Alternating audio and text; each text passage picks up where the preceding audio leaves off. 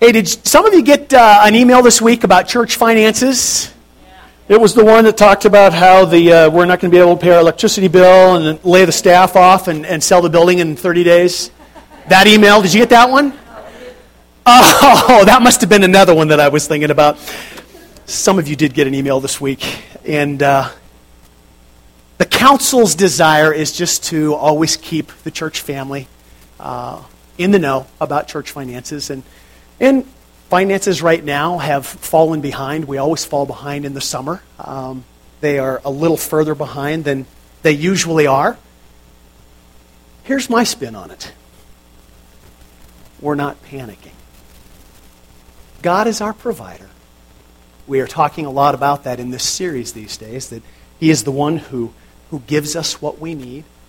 So the, uh, the heart's desire of, of the council, the, the leaders that, that God has given to Applewood is that, that we will pray together, that we will seek Him. I think sometimes there is, and it can be subtle, and we don't necessarily mean it to be so, but there can be the thought when, when something changes of significance in our lives, there is, there's a change in our health, there's, there's a shortage of, of funds uh, there, there's, a, there's a broken relationship, so, something that just disrupts us. We can think that, wow, I must have done something wrong. We don't want to think that. God, though, is always at work through the circumstances so that what we want to think as God's people, regardless, in times of plenty, in times of lean, in times of health, in times of sickness, God loves us.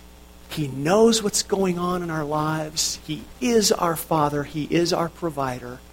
And He always takes the circumstances that we find ourselves in and He uses them so that we can grow in godliness as His people, that we can grow in our understanding more clearly of who He is. And uh, we want to be a people during every season of our church life together that is, is open hearted and seeking the Lord in the circumstances that we find ourselves. So, the email is simply to let you all know so that we will be praying together as God's people. Lord, what do you have in this for us? How do you want us to grow? Uh, where should we go in terms of the future and planning? Uh, particularly as we come into the, uh, the budget planning time for next year. So, as God's people, let's be praying together, seeking the Lord as individuals, seeking Him together, and, uh, and learning from Him in these days. He is our provider. So, let's have a quiz this morning to start things off. it's a quiz about need versus desire. Okay? I'm going to give you a sentence. It's going to have the word need in it. And if you think that that is what the sentence is really constitutes a need, I want you to just say yes robustly. Yes. And if not, then you can say no or you can boo or you can hiss. I don't really care. Okay. Got it? If it's a legitimate need, yes. Not a need, then no or boo. Here we go. I need a cup of coffee.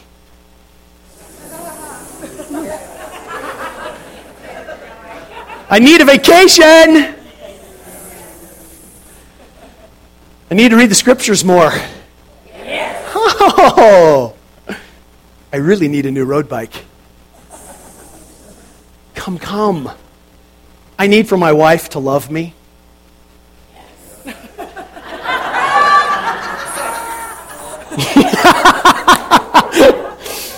I need more money.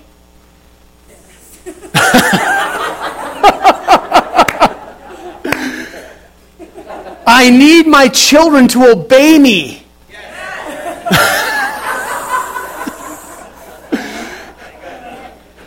I need sex. That one got you going. Sorry, we're not supposed to say that word in church, right? Remind me again what have we said for our definition in this series? What constitutes a need? How are we defining a need? Anybody remember? Yes! Thank you, Phil. If we don't get it, we're going to die. That's really the root meaning of need. If I don't get it, I'm going to die. It's, it's a simplistic definition, but the truth is, I think it helps us get at one of the major reasons that, whether we know it or not, we struggle with fearing people. And, and we're using fear in that sense that the scripture uses it. Proverbs 29 to fear anyone will prove to be a snare. To put anyone in a place of, of authority or, or to put them in a place of value place where we prefer them over others, a place where we, we, we honor their opinions and, and their ideas and their influence in our lives to the point of, of changing our lives to conduct ourselves in a manner in which we think will please them and bring us blessing. That's fear of people that the scripture talks about. And it proves to be a snare. But whoever trusts in the Lord is kept safe. That's what the series is about. Is we're we're seeking to, to grow the influence and the significance, our understanding of those things regarding who God is in our lives, and shrinking the importance of people.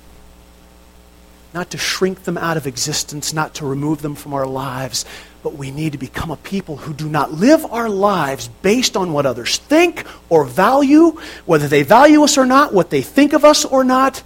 Our lives need to be lived according to who God is and who He thinks we are through His Son. One of the results of the sin nature within the heart of every human being is turning from God as Creator an unwillingness to acknowledge and worship Him as He deserves as Creator. And that results in then turning from Him as the provider of our needs. We begin to, to look for ourselves. We become exalters of self and others to meet what God intends for Him to be the provider of. we're reminded of that in Romans chapter 1. Last week we read the description of humanity separated from God by their rejection of Him. Paul writes, They exchanged the truth of God for a lie, and they worshiped and they served created things rather than the Creator. It's pretty normal for those created things that Paul references there to, to be very often people. And what we perceive, they can give to us with our false sense of need, their, their ideas and opinions and position and influence in our lives. And I think a natural result of our fallen condition is that we create, because of our perceived needs and the role that people have in meeting those, we create a, a third category of need. One that I suggested to you last week, I think, is dubious at best. Scripture clearly speaks to two categories of need It talks about our physical needs, and it talks about a huge spiritual need. And God is the one who meets those needs. Scripture is very clear about that. But what about those needs we refer to as, as emotional and psychological? Are, are those needs? And I suggested to you last week that, that really I think and we can differ. You can be wrong, as always. I think they're desires. Potentially very strong desires that make that line between need, if I don't have it, I'll die, and desire, I think I'm going to die if I don't get it, but I really won't die. It, it makes that line between those two very fuzzy. And so what happens is then that certain behaviors and attitudes that, for a variety of reasons, are important to us as individuals because of the way that we're wired, because of the sin nature at work in each one of us, those things grow in importance to us. And it's not long before they've moved into the category of need, in our opinion. Got to have this, or I'm just going to die. And we don't necessarily act that way or we don't necessarily speak those words, but in reality, a, a closer look at our lives will reveal that there's something that's going on in terms of a mix up between strong desires and legitimate needs. Remember those words that we read last week from 2 Peter.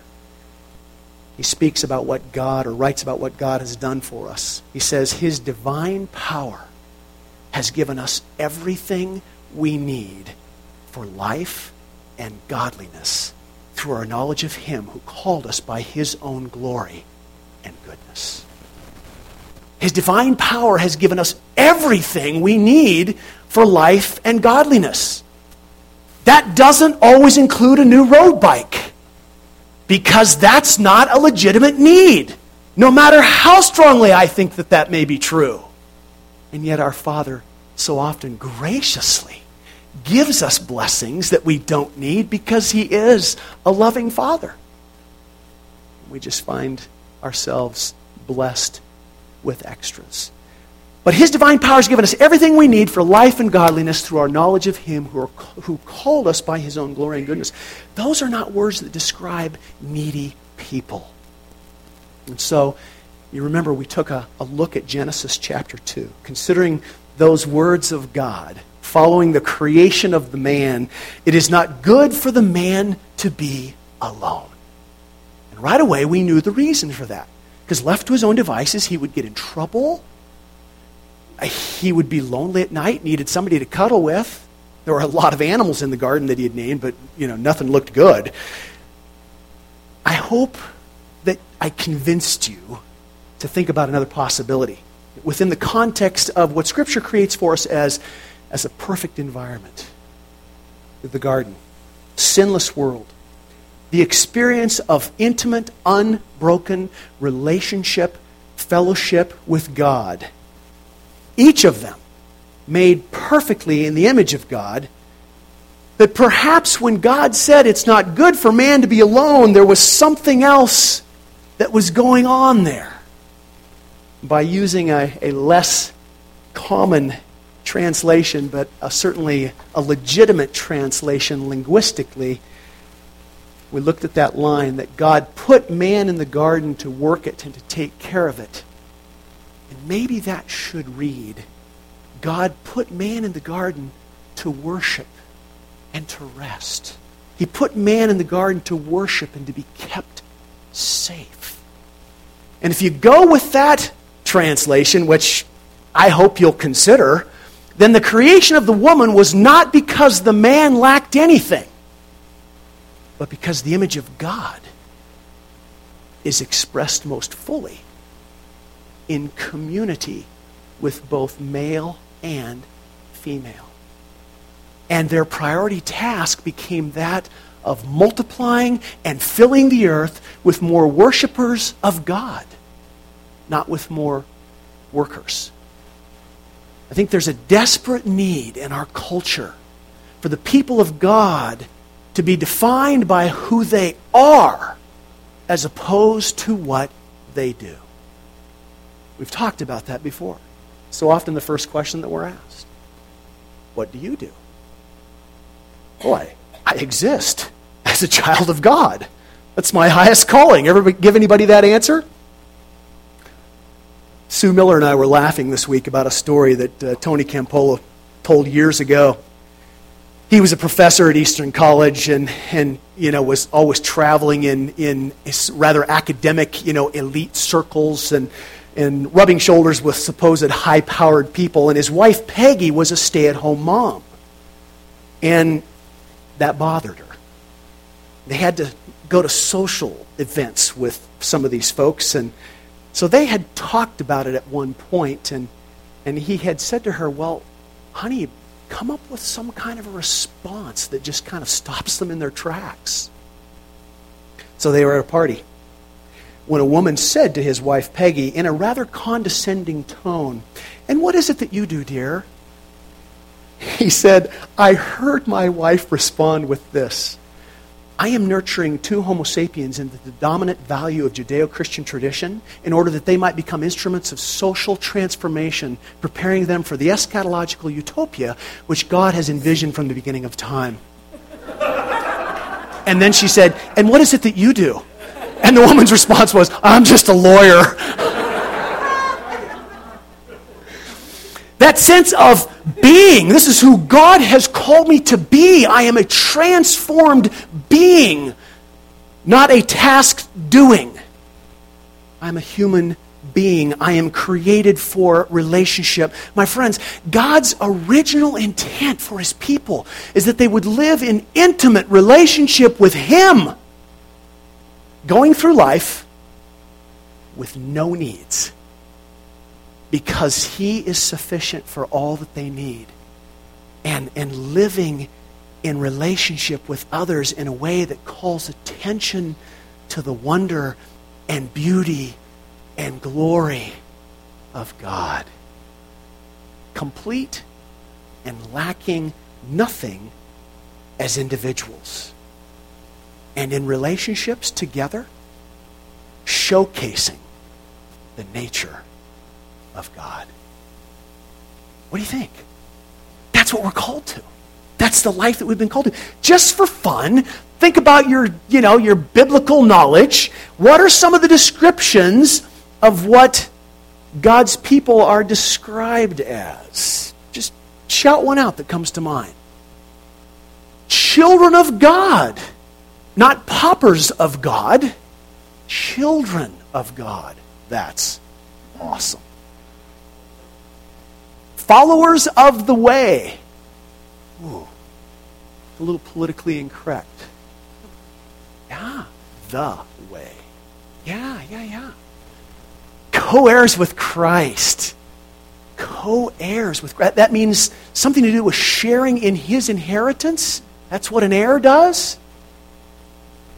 Whoa. A royal priesthood. We're coming to that one. That has become one of my favorites. What else? Thomas. My, my daddy made the universe. Yeah. There is that sense of confidence. You know, how often do, you know, children squabble and say, well, my dad's bigger than your dad? You know, we trump them all. He is our God. Yet, Okay, yeah. On mission with Him. Yeah, good, good. There are just all kinds of, of descriptions of God's people that are not need based. Need has nothing to do.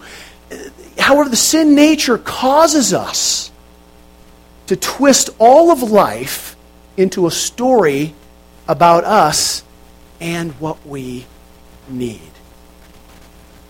Okay, maybe that's just my problem. You don't do that.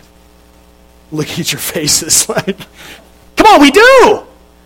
Like, you know, Rick and I were talking this morning. You know, of all the things that, that I have to work hard at in life, you know, liking myself and take caring of me is not even one of those. You know, it's just, it's natural. That's what the sin nature does.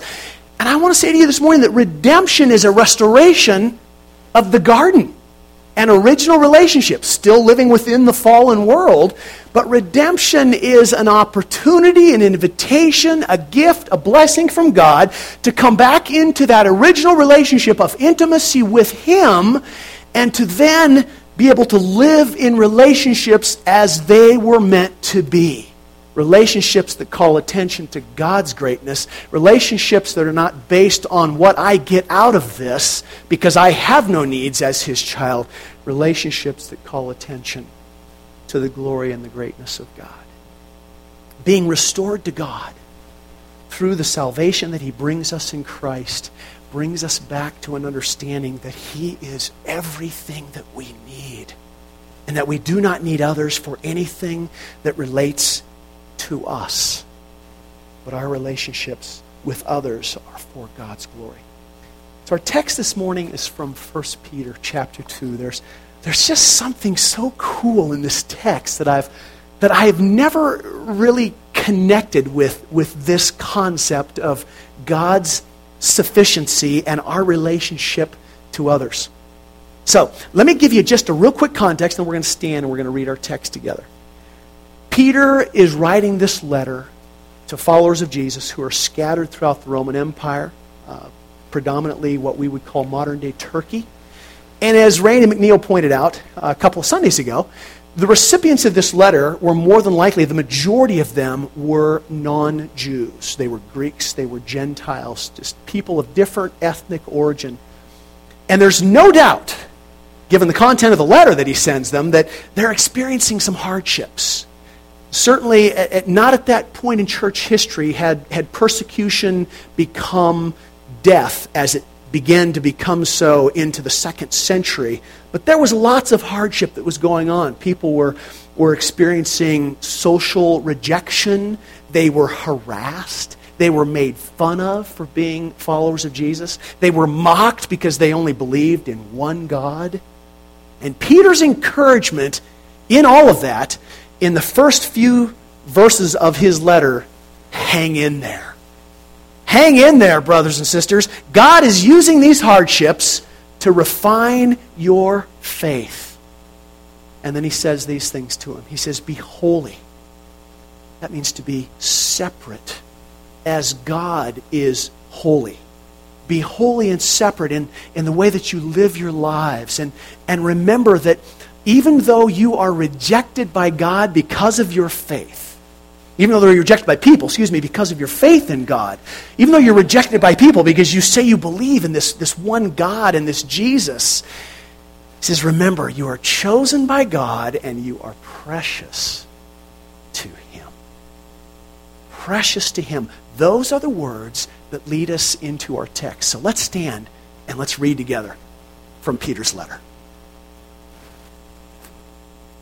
Okay, here we go together. You are a chosen people, a royal priesthood, a holy nation, God's special possession. Wait a minute, got to read that again. Want to make sure you heard those, okay? You are a chosen people, a royal priesthood, a holy nation, God's special possession. Did you hear any need there? The answer would be no, resoundingly. Okay, here we go next. Thanks, Don. That you may declare the praises of him who called you out of darkness into his wonderful light. Once you were not a people, but now you are the people of God. Once you had not received mercy, but now you have received mercy. Dear friends, I urge you, as foreigners and exiles, to abstain from sinful desires which war against your soul.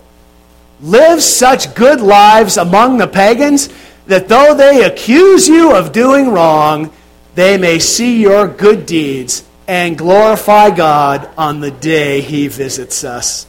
Brothers and sisters, this is the word of the Lord. Okay, go ahead and be seated. All right, Don, can we put our, our next slide up there. I want you to just turn to a neighbor and talk for a few minutes about those descriptive words that we just read. You're a chosen people, a royal priesthood, a holy nation. For me, that brings images into my mind, and I'm curious to know from you what are the images that come to mind as you, as you hear those descriptors?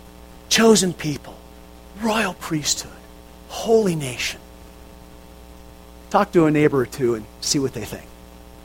Okay, we ready? Those are some amazing statements.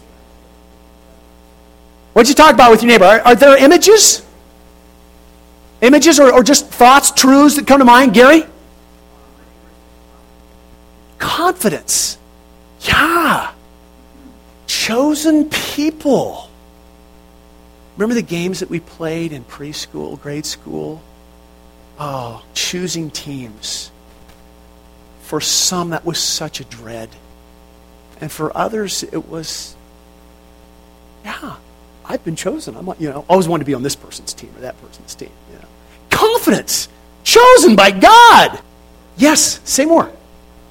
Absolutely. Yeah. You are a chosen people. He says to a whole bunch of non Jews, congregations filled with male and female, slave and free. Wow. Ah, Okay, okay. Suggest some responsibility there. Okay, okay, good, good. Yeah. What else? Outside of ourselves. Okay. There's something bigger than me, more important than me. Oh, Steve, yes. Royal priesthood. That's, that's where we're going to end this morning. Royal priesthood is an intimidating charge, Matt. I resent that. Absolutely.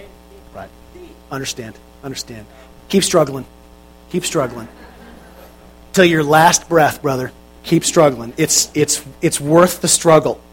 You know, I think to using the, the terminology of where we've been, to fear people, to, to put people in a place of prominence in our lives that they don't deserve in terms of their opinions and their values and what we, what we perceive as them holding over us, influences us to act differently, to act in a way that is not reflective of some of these descriptions that Peter has given us. Uh, that it's, it just it creates a denial of these truths in our lives the, the children of God, the co heirs with Christ.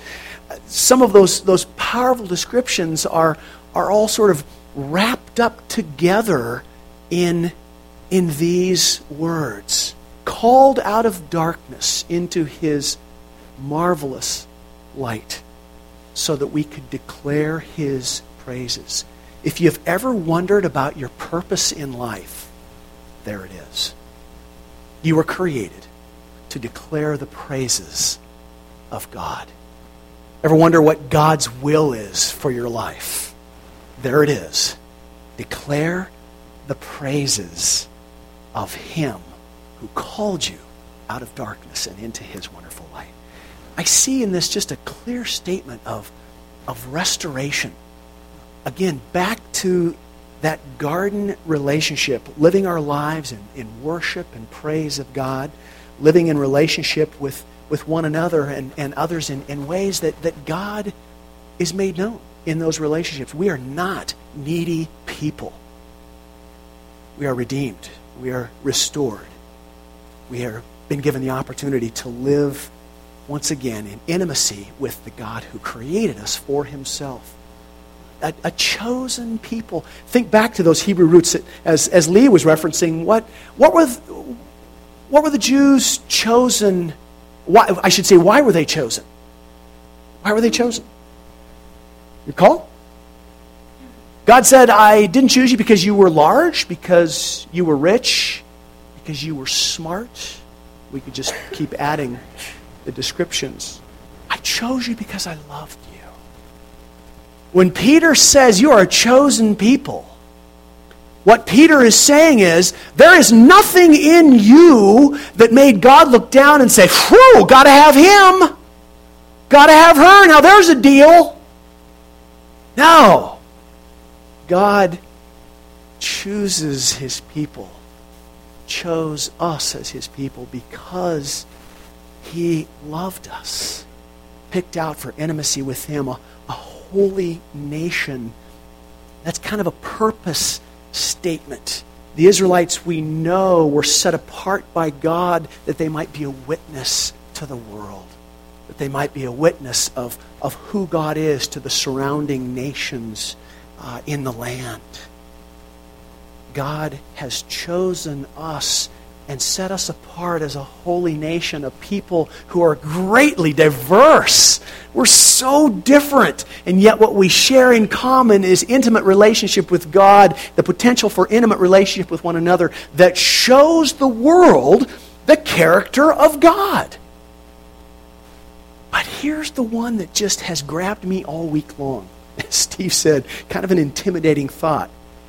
The royal priesthood literally, the translation is a, a bunch of priests, a group of priests, a body of priests. Such an interesting uh, language structure there of both the, the individual and the plural. Do you think of yourself as a priest of God? Do you think of yourself as part of a, a, a royal priesthood? Think about what we know from the Old Testament about the priest the priest was, was set apart to God.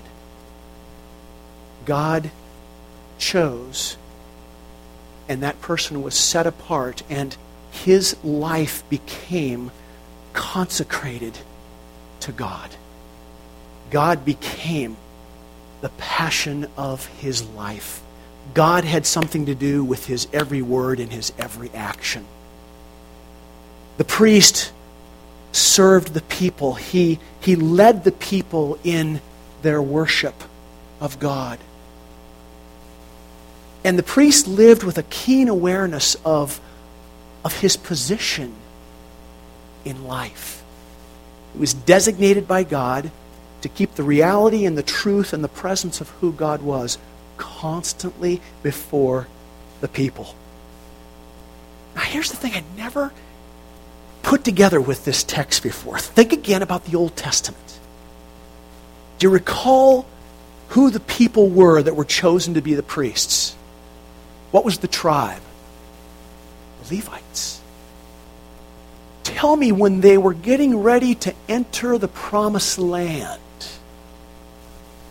and they were each given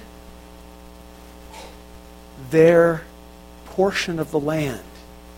What did the Levites get? Nothing. What an image! What an image! The people were given land and they marked out their borders.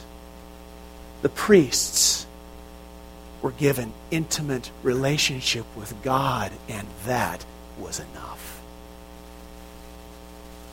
Now, I'm not sure that they were always satisfied with that, being as human as you and I are.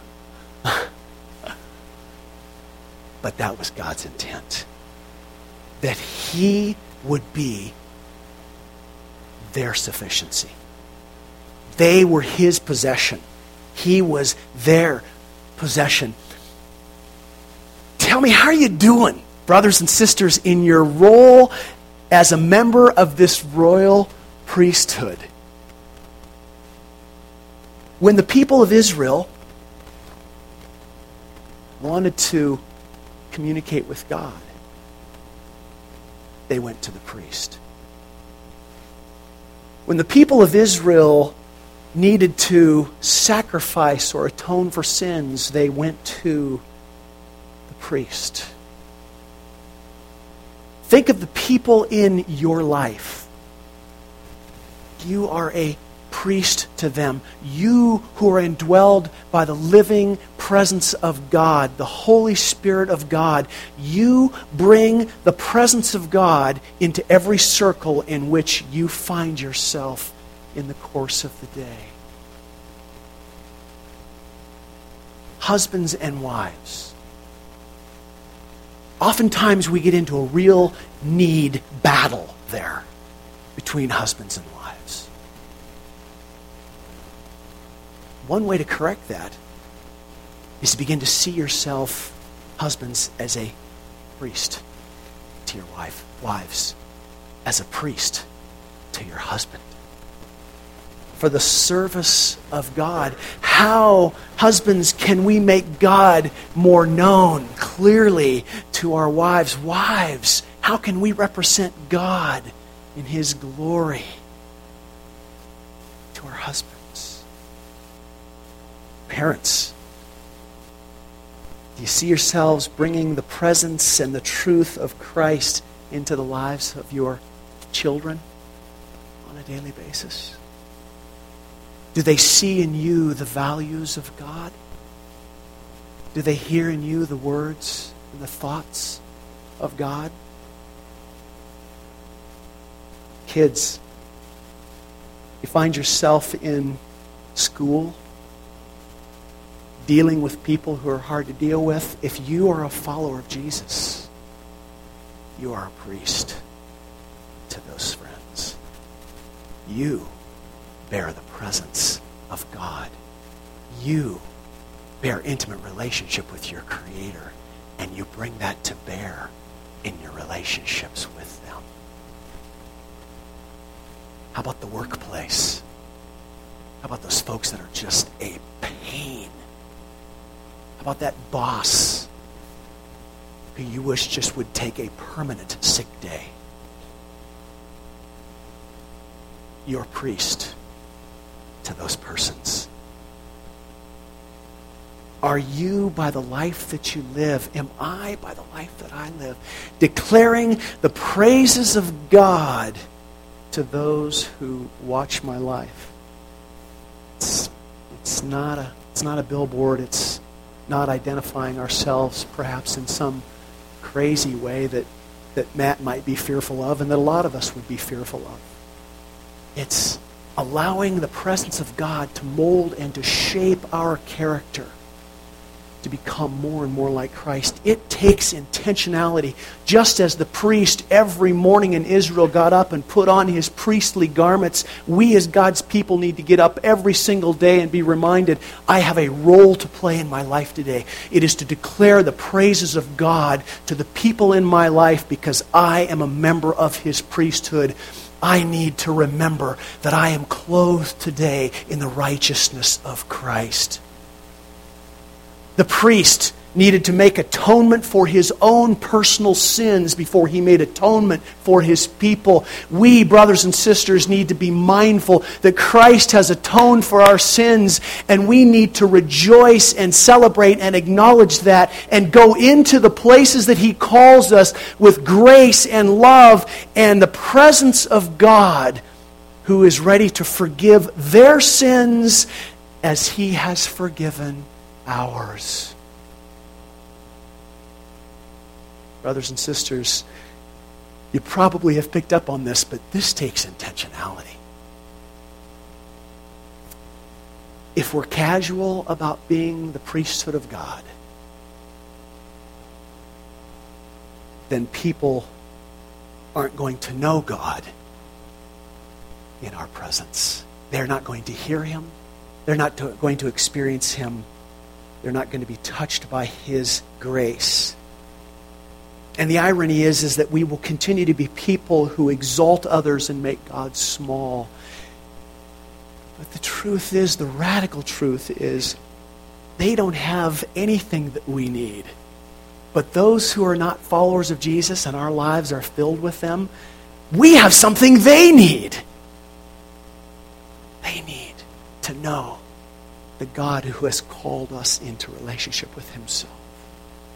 His love, His presence, heard and seen and experienced in our lives. Praise team, come on up and, and prepare to lead us as we respond this morning. May the Spirit of God, my brothers and sisters, remind us often of the truth of Scripture, of who we are in Christ dare not spend our lives being needy.